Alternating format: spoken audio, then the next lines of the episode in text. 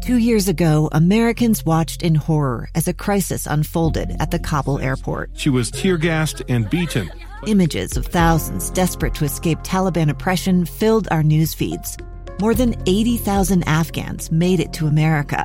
But the story didn't end there. It was very cold. There was no power, no heat. Who would help our newest neighbors? I'm Andrea Smardon. In Stranger Becomes Neighbor, you'll hear the stories of some remarkable refugees who left their homes and their dreams behind only to start over from zero. Their only possession was three blankets. And you'll meet Americans who stepped up to help them. You want me to come when you deliver your baby. What can one person do in the face of an international disaster decades in the making? That's Stranger Becomes Neighbor. Find us at kslpodcast.com, follow us on Apple Podcasts, or anywhere else you listen. Inside Sources. Welcome back, everyone, to Inside Sources here on KSL News Radio. Great to be with you today. I am Boyd Matheson, opinion editor at the Deseret News. And uh, as I mentioned before the break, uh, tomorrow is a, a, very important anniversary, 75th anniversary of the atomic bomb being dropped on Hiroshima. Of course, three days later, uh, Nagasaki experienced the same fate. And I want to get into what are the lessons? What are the lessons there, and why do we need to remember and what does it really mean for us as we try to move forward? Uh, if you haven't been there, uh, it, it, is a it is a quietly powerful place. Uh, I walked around uh, Hiroshima as a 20 year old, and uh, I still remember it as if it was yesterday. Uh, there there is a stillness and almost a, a haunting silence uh, on one end, and yet there is also just this steely determination, this resilience. Uh, I think that really marks uh, both the the Japanese people uh, and the way the American government responded after the war, in terms of coming together to help rebuild and revitalize a nation. Uh, back in 2016, then President Barack Obama became the first president to visit Hiroshima and I, I want you to listen to this. Uh, and again, I don't I don't care if you loved him as a president or really disliked him as a president. Uh, set it aside, put it on the shelf, uh, and just listen. He said a few things that I think are just as important today, especially as we celebrate and honor and remember this 75th anniversary of Hiroshima. One years ago, on a bright, cloudless morning, death fell from the sky and the world was changed. A flash of light and a wall of fire destroyed a city and demonstrated that mankind possessed the means to destroy itself. Why do we come to this place, to Hiroshima? We come to ponder a terrible force unleashed in a not so distant past. We come to mourn the dead including over 100,000 Japanese men, women, and children, thousands of Koreans, a dozen Americans held prisoner. Their souls speak to us. They ask us to look inward, to take stock of who we are and what we might become. Why do we come here? Why do we come to Hiroshima? Uh, to take stock of who we are and what we might become. That challenge to look inward uh, is is always the test. And while many heralded the atomic bomb as the greatest power that man had created, and the greatest power uh, that ended a war, the greater power is in restraint. Uh, as Dr. Martin Luther King said, that that uh, that truth and unconditional love would have the last word, and that ability to to not use that power. Uh, interestingly, as we have mentioned, uh, only three days after Hiroshima in Nagasaki, another eighty thousand people were killed, victims of the the terrible weapon. Um, and and then we haven't used it since. Really interesting. Uh, our good friend uh, George Will, Washington Post columnist, noted that there has not been a third in the subsequent 27,394 days. Think about that. It's been 27,394 days since Nagasaki. And truly, one of humanity's most remarkable achievements is the absence of that weapon being used again up to this point. And so, again, it's that restraint. Uh, again, Dr. King, I believe that unarmed truth and unconditional love will have the final word in reality. And I believe that's absolutely true.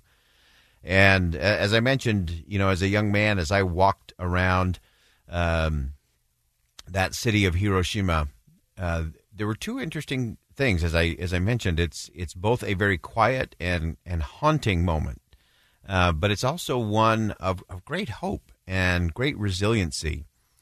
Uh, last year, about this time, uh, I was uh, actually in Tokyo, Japan, uh, covering an event, the G20 Interfaith Forum, which precedes the G20 Economic Summit that was held in Osaka last year. And Elder Gerrit W. Gong of the Church of Jesus Christ of Latter day Saints was one of the keynote speakers. And he talked about the atomic bomb and Hiroshima in particular uh, he he referenced the they're called the hibakujumoku or survivor trees, and these survivor trees miraculously weathered the Hiroshima bomb. Uh, most trees were just turned into splinters. Uh, most were destroyed, but there were 170 of these hibakujumoku trees, these survivor trees, that not only survived the blast at Hiroshima, but very quickly very quickly they sprouted new leaves and it became this symbol, this rebirth to the nation. And I think these survivor trees, as uh, as Elder Gong noted, represent the ge- regenerative miracle of deep roots and strong resilience. I love that deep roots and strong resilience. Roots and regenerative resilience uh, will always be key as we try to rejuvenate our our faith in our communities moving forward.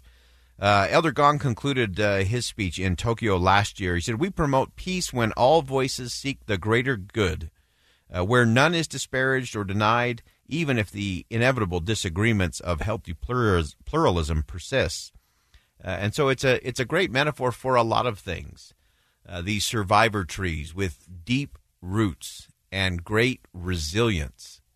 And so now I want to go back to President Obama's remarks in 2016 at Hiroshima. Again, he was the first president to visit Hiroshima, uh, and he ended in a similar spot uh, to Elder Gong. That is why we come to this place. We stand here in the middle of this city and force ourselves to imagine the moment the bomb fell. We force ourselves to feel the dread of children confused by what they see. We listen to a silent cry. We remember all the innocents killed across the arc of that terrible war, and the wars that came before, and the wars that would follow. Someday, the voices of the Hibakusha will no longer be with us to bear witness. But the memory of the morning of August 6, 1945, must never fade. That memory allows us to fight complacency. It fuels our moral imagination. It allows us to change. Again, that's uh, President Barack Obama, and I, I think uh, I think that's so important uh, that we do remember. Uh, he noted that uh, those that did survive uh, won't be with us much longer, but we can't let the memory of what happened on August the 6th, 1945 ever fade. Uh, because that is what will help us fight complacency. That is what will help us to make sure that freedom stands everywhere. And I love that President Obama said it fuels our moral imagination. It allows us to change. So again, in a, in a time when we're debating a lot of history and the character of many of the characters of history, it's important for us to fuel that moral imagination. What is possible? That's why we go to places like Hiroshima and Nagasaki. That is why we remember the fallen, the few. because it allows us to fuel our moral imagination of not where we've been, not what we've done or left undone, but when what we can become. And ultimately that allows all of us to change and make progress individually and as a nation. I'm Boyd Matheson, opinion editor of the Deseret News. Thanks for joining us on KSL Inside Sources today. And as always, as you go out into the world today, make sure you see something that inspires, say something that uplifts, and do something that makes a difference. A gun in the face. Then all of a sudden, they all kind of lined up. They pointed their guns at me. And this is the point where I thought, I'm going to die today. Started two years of horror for an American in Venezuela. They said, You need to give us your phone and get ready because you're coming with us. I'm Becky Bruce, and I spent a year researching and piecing together Josh and Thamy Holt's story about their ordeal in a notorious prison. That's when everything started to turn bad. We had another pound on the door. Boom, boom, boom. And there was the police once again. You can binge all of the episodes of Hope in Darkness on KSLPodcasts.com or wherever you get your podcasts.